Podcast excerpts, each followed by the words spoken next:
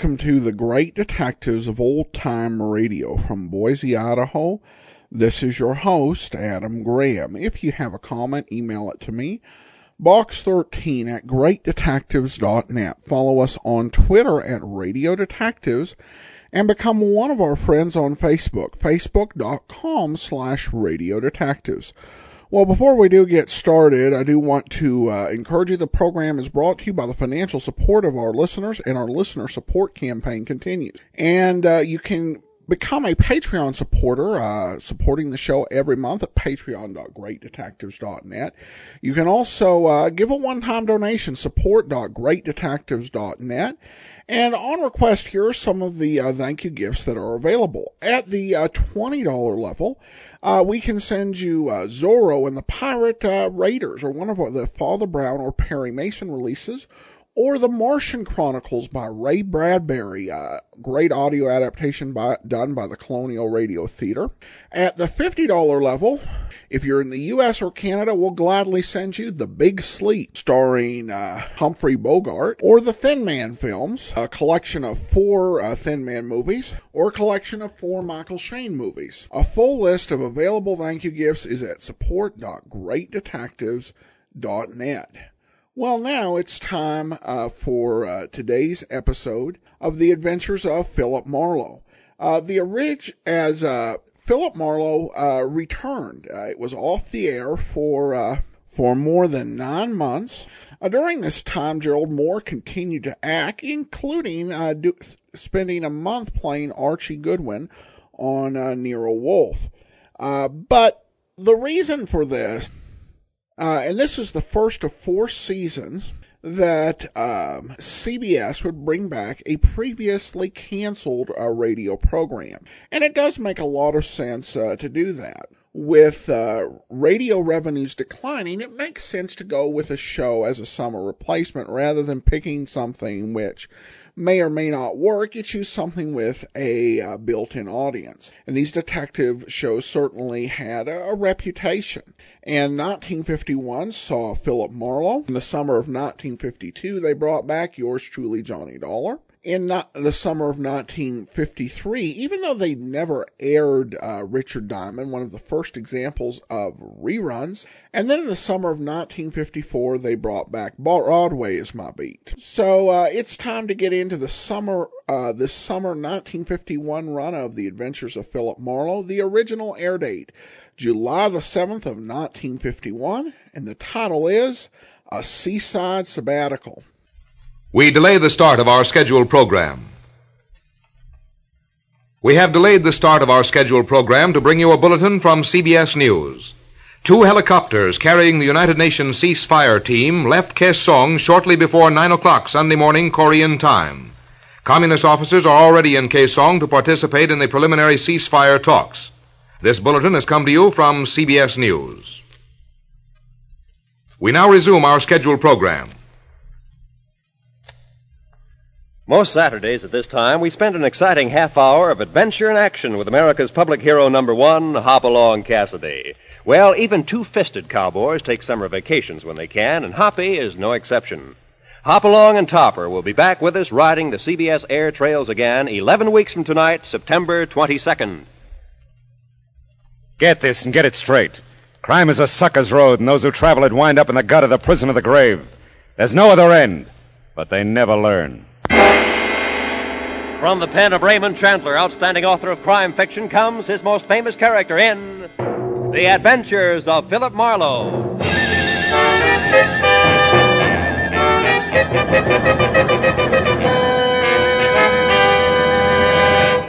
Now, with Gerald Mohr starred as Philip Marlowe, we bring you tonight's exciting story A Seaside Sabbatical.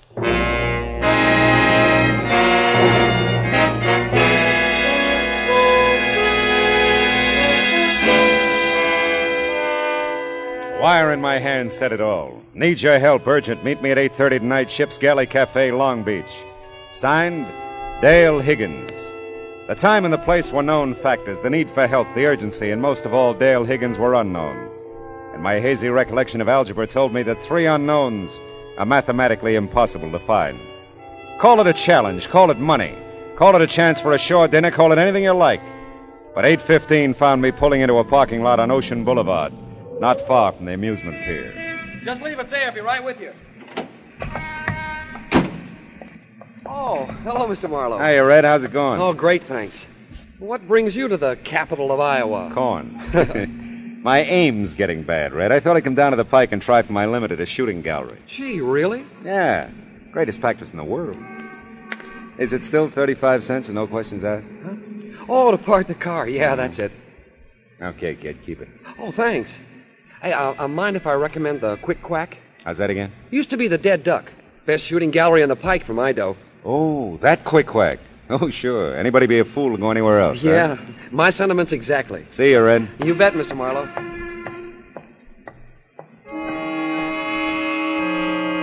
Red's a nice kid. His name was a natural. He was blond. I bobbed along Ocean Boulevard in a direction that instinct and a blaring blue neon sign indicated would lead me on course to the ship's galley. The night was muggy and close. You wore it like an extra coat, and the ocean breeze I'd anticipated had retired in favor of alternate waves of fog that rolled in, engulfed you for a moment, and then suddenly rolled out again. I was very nearly on time for my 8:30 appointment with Dale Higgins as I turned blue beneath the ship's galley neon and stepped inside to be greeted by tight little groups of faces that opened and closed to admit food, drink, and talk, all indigo. The door behind me closed on two thoughts. My dreams of a shore dinner were blasted, and the ship's galley emerged as the last place in the world for anyone in need of urgent help to discuss his problems. But then, I didn't know Dale Higgins.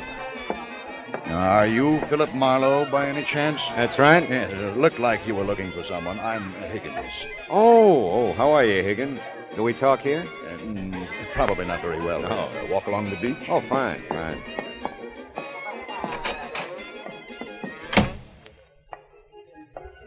Oh.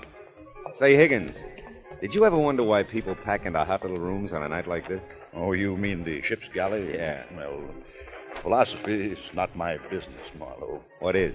Well, I don't quite know how to tell you, I guess. Well, your wire said urgent. That's good enough for openers. Yes, well, the truth is, I was a little quick sending that wire. No? Was pretty upset about a situation at the time, but things have resolved themselves now, and I won't require any help. Uh-huh. Well, you ought to know. I expect to pay you, of course, the trip down and your customary fee. That'll be 25 a day in expenses. Seven cents a mile for 23 miles, and, uh, oh, yeah, yeah, 35 cents for parking my car. Uh, seven times 23, dollar sixty, sixty-one, uh, 35 Dollar ninety-six. Twenty-six ninety-six altogether. uh, is uh, cash, all right, I suppose. Always has been. Marlowe, I am sorry about this. I didn't set out to bring you on a wild goose chase. But yes, looks like I've got the right amount. Thanks. Don't worry about it, Higgins. Anybody can change his mind. Yes, I, I guess that's right. Well, uh, thanks for your trouble. Not at all. Yeah, well. Mr. Marlowe! Mr. Marlowe, wait! I turned in the direction of her voice, but the fog has a cute way of diffusing sound as well as sight. And I realized I wasn't closing in on anything, that the fog was circling me and I was circling it. So I stopped and waited. I listened and heard nothing but the sound of the sea and the faint wheezing of the pike calliope. Then suddenly it hit me. Somewhere along the fog swept beach, a girl had called my name. And nobody knew I was in Long Beach except Red at the parking lot and Dale Higgins. Yeah, the choice was obvious. Did she find you okay, Mr. Marlowe? Yeah, yeah, Red, she did. You tell her where I was? Oh, I sure. I told her you and me always did our shooting at the Quick Quack. Good boy. Now tell me who she is. Who she is? Yeah. You mean you, you don't know her, Mr. Marlowe? That's the general idea, Red. Well, well, I, I, I guess she's my age. This I know. Who is she? Uh, sh- she's Yeah. she's. You you want your car, Mr. Marlowe? no, Red, not now. I think I left something back at the Quick Quack.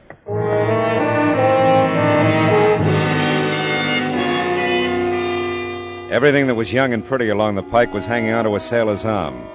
Around Gene Arno's Quick Quack, the nearest thing to youth and beauty were the neatly lined 22s poised across the counter.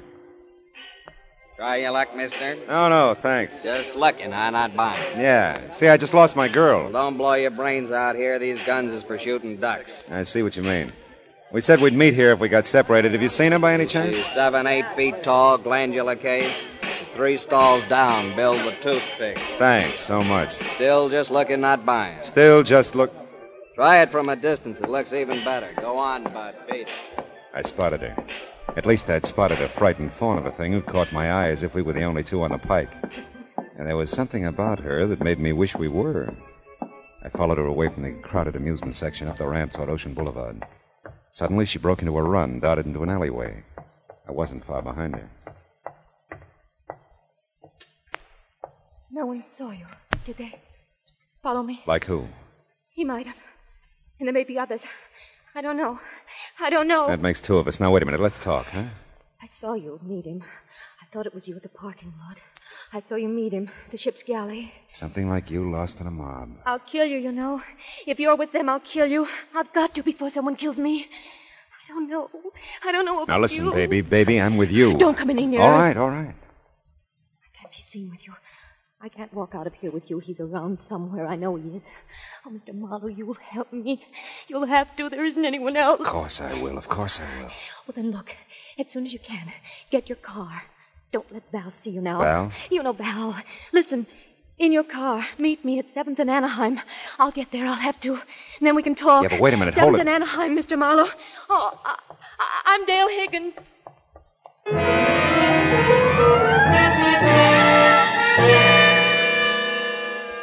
Was a study in contrast all the way. The din and kaleidoscope of Rainbow Pier against the lonely sound of a foghorn. The gray feel of fog and the dank gray black of the warehouse district at 7th and Anaheim. An urgent wire signed Dale Higgins. Eh, Dale Higgins. And a guy who called himself Higgins. Husband? Lover? What? Well, here we go again, Marlowe. I parked the car and waited. The fog hugged the streetlight, but the sign was intermittently visible. I had the right place. I don't know how long it was before I heard the footsteps, but it was long enough for me to stretch my legs out along the car seat, lean my head back against the door, and feel the damp touch of fog sweep against my face from an open window. I remember starting to turn my head toward the direction of the steps and thinking that Dale had made it in good time. Oh!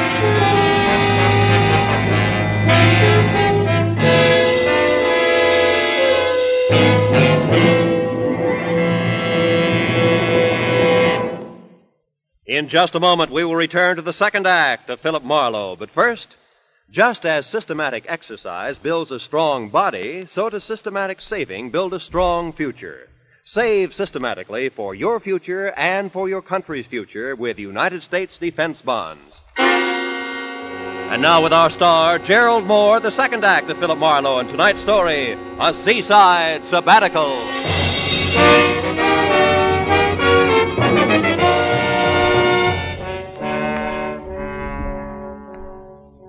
Almost hear the chain pulleys clanking the first time I opened my eyes. And it took another game try before the fuzz faded away and the room slowed down to a Lambeth walk. Off somewhere, the faint sound of breakers. And I did the ceiling and the walls and one corner of an expensively furnished room before I centered on the fuzzy, indeterminate face at my bedside. A kind face, motherly and pleasant. It talked. I'm Mrs. Higgins. Oh, oh no. Yes, yes, I am. Uh, is everybody in Long Beach named Higgins? You don't really feel a bit well, do you? No, no, not really. We're awfully sorry, Mr. Marlowe. I know when Dale realizes what she's done, she'll be sorry, too. Yeah, I suppose. Dale bean me? What with a pier? She's often violent, I'm afraid. Such a high strung girl. Gives way so easily, you know. Yeah. Imagines all sorts of things and then, well, just gives way. Yeah, yeah. But I won't worry you with that. Dale's my problem. Uh-huh. I I won't worry you with anything, Mr. Marlowe. Just you get a nice rest. I'm a cinch. We'll pay whatever damages there are, of course. But I won't hear of you leaving now until you're much better. Oh. oh. Hey. Oh. Oh. The mother of the Higgins clan had locked the door and walked away. My head felt big and woozy and rammed down into my neck.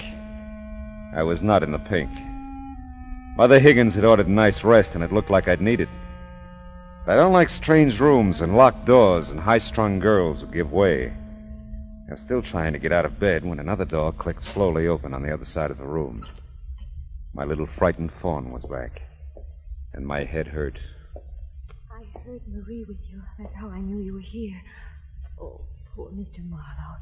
Did they hurt you? They sure did. It wouldn't do, you know, if they found me talking to you. I. I feel better now that you're here. I wish I did. What happened to you, do you know? I have a rough idea.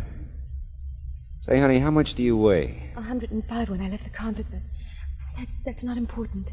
Listen, I, I can't stay long. You know, a romance with you would be rough. Please, Mr. Marlowe.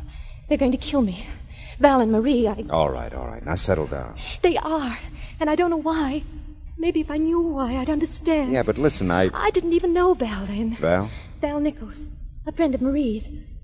She sent him to the boat to meet me, and ever since then I just know they are going to kill me. Dale, listen to me. I don't know Val. As a matter of fact, until you told me, I thought his name was Higgins, and I don't know Marie. What makes you think they're going to kill you? You met Val last night, the ship's galley. You talked to him.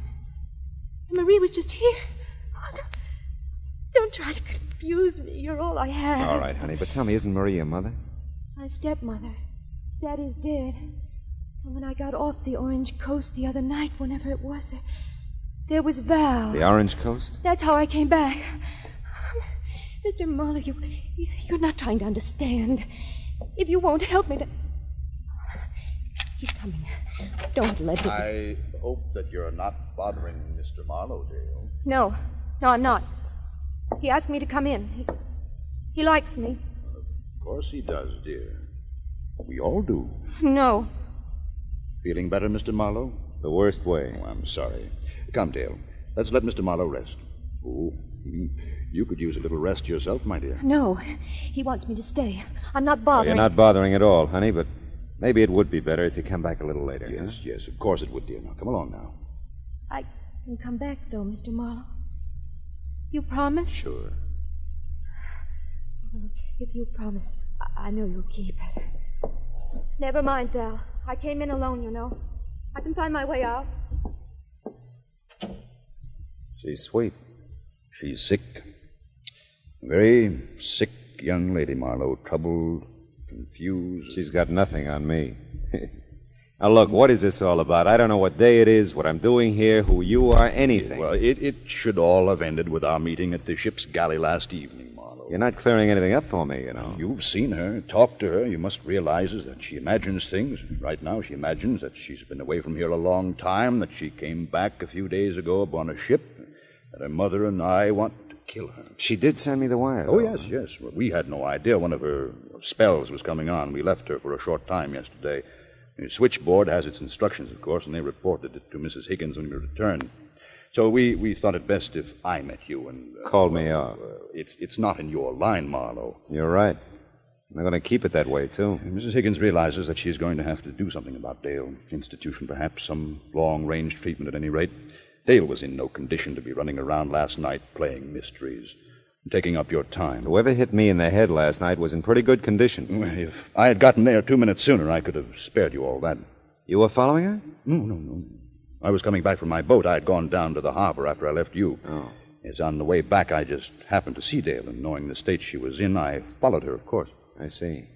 She doesn't know she hit me, does she? I don't believe that she has the slightest idea what happened. Things started swimming again. Val Nichols became part of the draperies. I was trying to think, but it hurt. Everything hurt.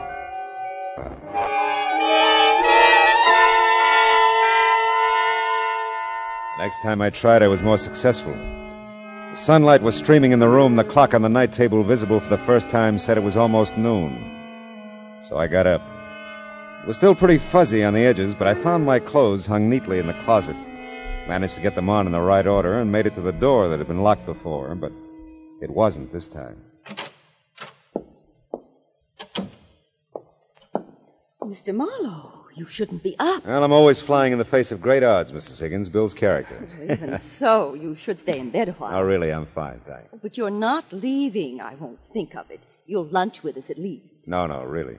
I've got to go, but I'd like to see Dale first. I sort of promised her I would. Oh, my. She's sleeping, Mr. Marlowe. Oh? We gave her a sedative. Doctor's orders, of course. She's had such a trying time, you oh, know. I wouldn't and want to disturb her, no. But maybe I can call later. Oh, huh? that would be so thoughtful of you. I know she'll be disappointed at not seeing you, but I.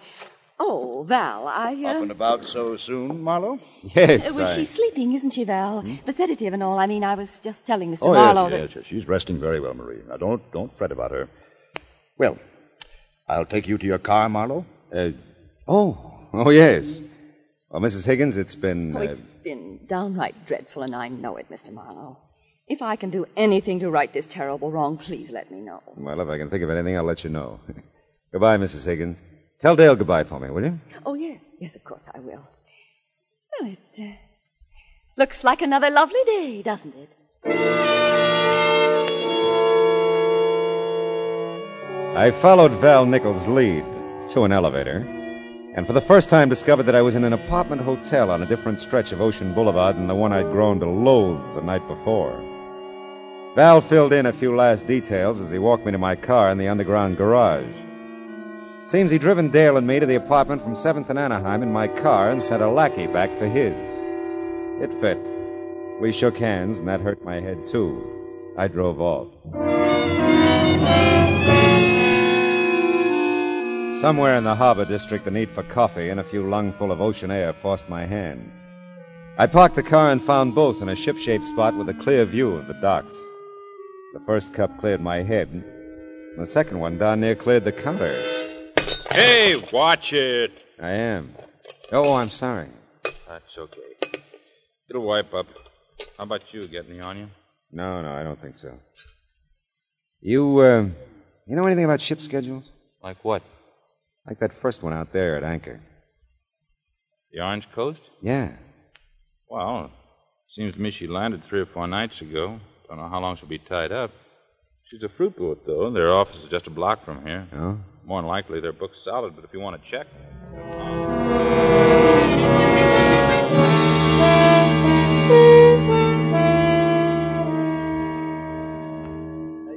Mr. Marlowe, there was a passenger Higgins on the Orange Coast when it docked Tuesday. Uh, Miss Higgins, it was. Miss Dale Higgins, according to our records. Any record of where she boarded the boat? Let's see now. Oh, yes, at Macapa, Macapa? Brazil. Macapa, Brazil. Was she traveling alone by any chance? I really don't know. There's nothing here to. Any indicate- other Higginses aboard? Mm, No. Hmm. How about a passenger named Nichols? Any chance of that? No, no Nichols either. Okay. Thanks. Thanks very much. It was my turn to send a wire, only it was a cable this time. And it was going to be a while between answers, so I checked into a nice, clean, inconspicuous hotel. Had some food and a half bottle of aspirin and placed two phone calls. Dale Higgins was still resting comfortably, according to her stepmother. But Muff Benjamin was still willing to do anything for a buck. He was there in no time. I heard you were here, Ma. Something big. Could be. You tell me you're the guy who hears things. About you being here? Well, you Mhm. know how it goes. People see people, people tell people. It's nothing. Yeah, I know. It happens all the time. Now, look, Muff, I gotta know things quick. Well, I. Uh... For money. Who and what? All right. I get this. The name is Higgins. Man old enough to have an 18 year old daughter. I don't know his first name. He's dead, I think. But the daughter's name is Dale. You got that? And the wife that's surviving is called Marie. They have an apartment on Ocean Boulevard, the shore, I think it is. I got it. Okay. Now, a guy named Val Nichols, check on him, too. And if Higgins is dead, find out about a will. I'm ahead of you. Good. Get back as soon as you can, huh? You double the dough, I'll double the speed. You're double.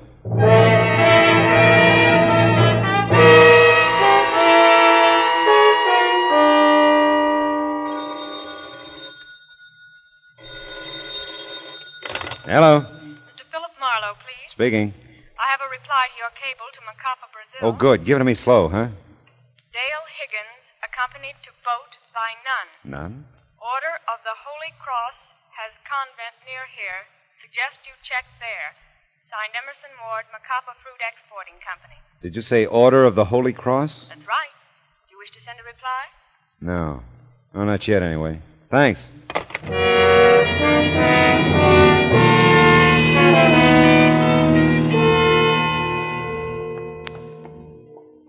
So you see, Father, if you could help me contact the convent in Brazil, I could find out how long Dale was a student there. That might shed some light on the situation, huh? I see. I'm not schooled in your ways, Mr. Marlowe. Still, we're both seekers after truth, aren't we? In this case, a very specific truth. That's right, Father. I want to help, of course. Your cable said this was a Sisters of the Holy Cross convent? Yes. If there were any way we could call down there, you see, Father, time's pretty important. Hmm. If it's possible, we shall call, my son. Meanwhile, our prayers are with Miss Higgins. Come, Mr. Marlowe.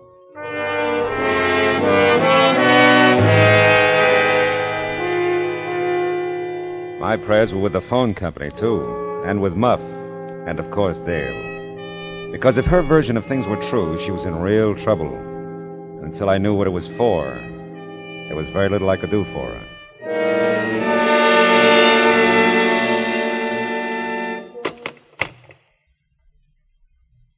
Was the information from the sisters helpful, Mr. Marlowe? Well, they were very cooperative, Father.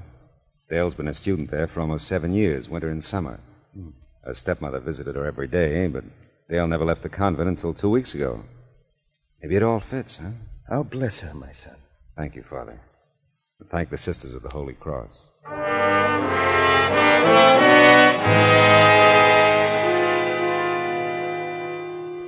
Muff Benjamin was waiting at my hotel when I got back. it was another study in contrasts. So far, I dealt with a priest, an informer, and a sister superior. And together, we were all coming close to an answer. His name was Dale Higgins, too, the doll's father. Died seven years ago, loaded. Yeah? Left his second wife, Maria, good income. But the big load went to the kid. All right, what'd you get on Val Nichols? Oh, he's a bad one. Yeah? Specialty is knocking down rich widows. Currently fraternizing with this Marie Higgins thing. Bless you, Muff. Huh? I mean, here's your dough.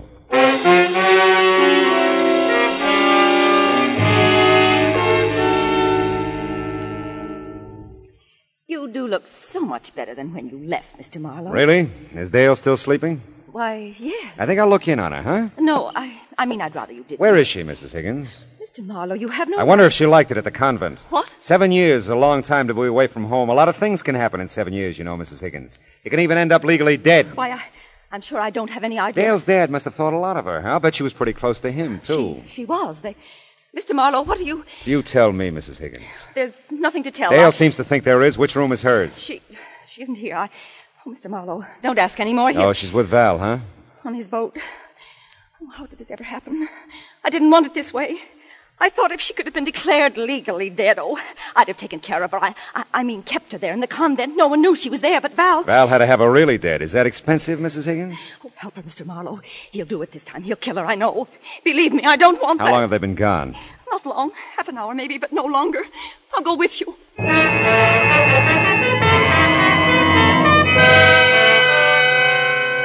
Marie really cracked on the way to the harbor. It was going to be a fishing accident in the channel. And Val would get away with it, too, unless we found something that could outpower his 30 footer. It was called the Queen Marie, one guess who had given it to him. I found the boat I needed, all right, but the skipper seemed reluctant to go for it. Wildest thing I ever heard of. I tell you, it's a matter of life and death. The Coast Guard can't go on every Look, ship. look, a month ago we needed you off Balboa when our motor conked out and you came. But we've received no distress call from the Queen Marie. What do you think this is I'm giving you? Please don't waste time talking. All right, come on, how about it? Okay, but if this isn't on the level, you're in some trouble, Marlowe.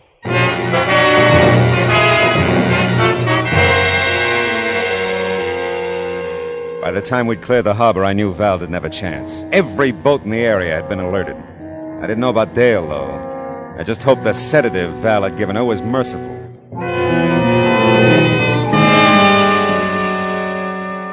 The Coast Guard took care of Val once we came alongside the Queen Marie, and I took care of Dale.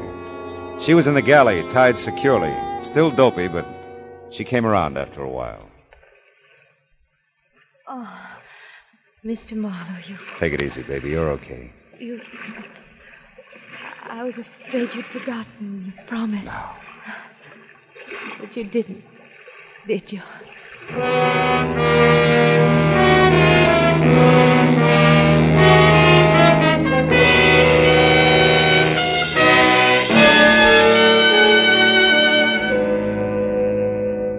It was night now. And the lights that stretched out along the shore looked friendly and warm. Eh, friendly and warm. I wonder when people are going to realize that the only happiness there is in the world is what they can give each other. Happiness, that is. Not a stab in the back. But you know, there's one thing about me. Yeah, I have to admit it. I'm an optimistic fella.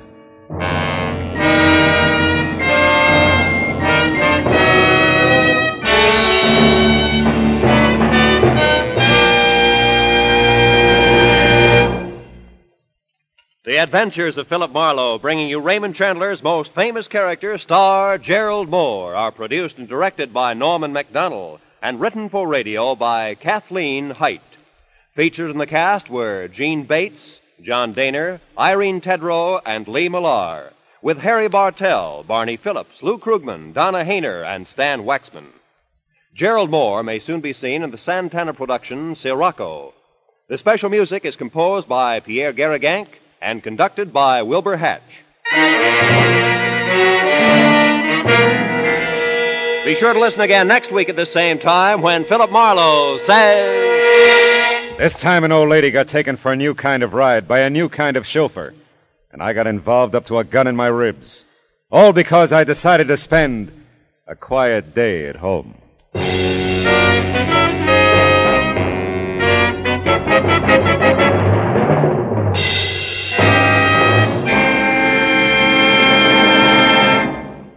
Don't miss Broadway's My Beat, featuring Detective Danny Clovers, the cop who knows every character, every star, every crook frequenting the Great White Way. It's tomorrow night at the Star's address. Now, stay tuned for Gangbusters, which follows immediately over most of these same CBS stations. This is Roy Rowan speaking.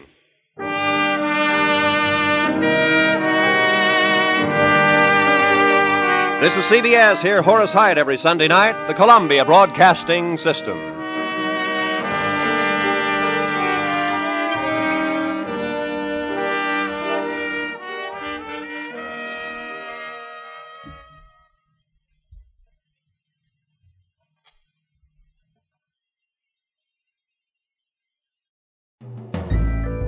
This is Andrea J. Graham, author of the Web Surfer series. Oh, and a Madam's Wife. You're listening to the Great Detectives of Old Time Radio.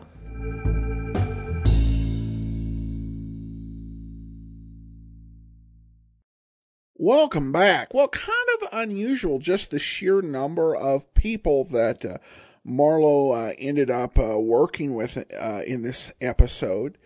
Uh, but I thought it was a great scene uh, with the priest and with everything as he just tried to unravel the truth behind what was happening to this young woman. And the characters just as well drawn as always. So even though nearly a year had passed, uh, you know, it just, uh, it just, uh, slots right into the previous, um, Marlowe canon just very nicely. And the good news is that all but one episode of the summer run is in circulation, so we still have several weeks of Philip Marlowe to go.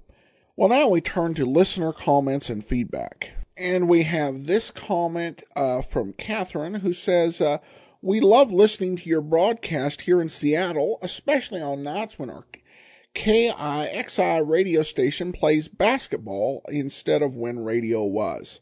Well, thanks so much, uh, uh, Catherine. Glad to be of service. Uh, well, that will do it for today. I do want to encourage you to support the great detectives of old time radio and our listener support campaign, support.greatdetectives.net. Uh, Big Finish, as I mentioned, has uh, come to Audible with uh, many of its products. It's most famous for its Doctor Who dramas, but mostly they've come with uh, other items.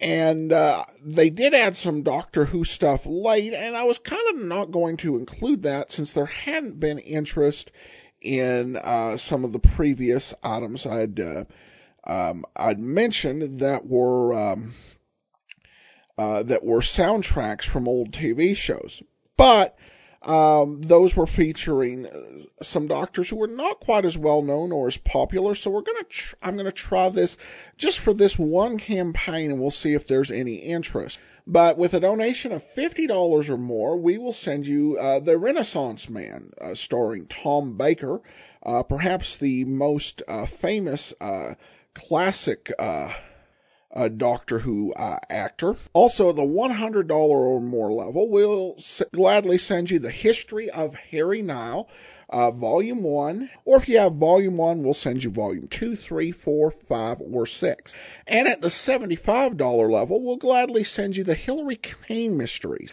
um, a great uh, series of uh, mysteries, kind of playing on the whole concept of the uh, girl detective story, uh, period pieces set in the 1930s.